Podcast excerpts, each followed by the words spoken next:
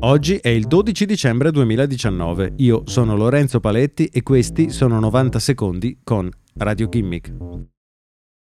Alla fine del mese di novembre il servizio di messaggistica istantanea Telegram ha chiuso centinaia di canali su cui terroristi o supporter di ISIS si scambiavano quotidianamente messaggi cifrati. I giornalisti specializzati nel terrorismo si sono infiltrati per anni in questi gruppi, scoprendo come pensano, collaborano e si supportano i terroristi jihadisti che stanno cercando di fare paura a tutto il mondo sotto la promessa di un califato.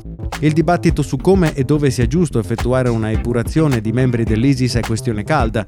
Da un lato piattaforme come Telegram rappresentano il luogo ideale per un terrorista, le conversazioni sono anonime e cifrate e le forze dell'ordine faticano a risalire all'identità di un utente. D'altro canto è semplice per agenti dell'intelligence o membri della stampa entrare in questi network fingendosi un terrorista e tenere monitorati gli scambi di messaggi tra elementi potenzialmente pericolosi. In questo momento i membri dell'ISIS stanno cercando una nuova piattaforma da trasformare nel luogo ideale su cui scambiarsi messaggi e al momento le due comunità più attive di sostenitori dello Stato islamico sono sulle applicazioni TamTam e Hoop. Un sostenitore dell'ISIS in queste ore ha risposto a un tweet di un esperto di sicurezza informatica che parlava dell'epurazione da Telegram invitando gli altri combattenti a tenere duro. Ci sono vittoria e santificazione in ciò che facciamo.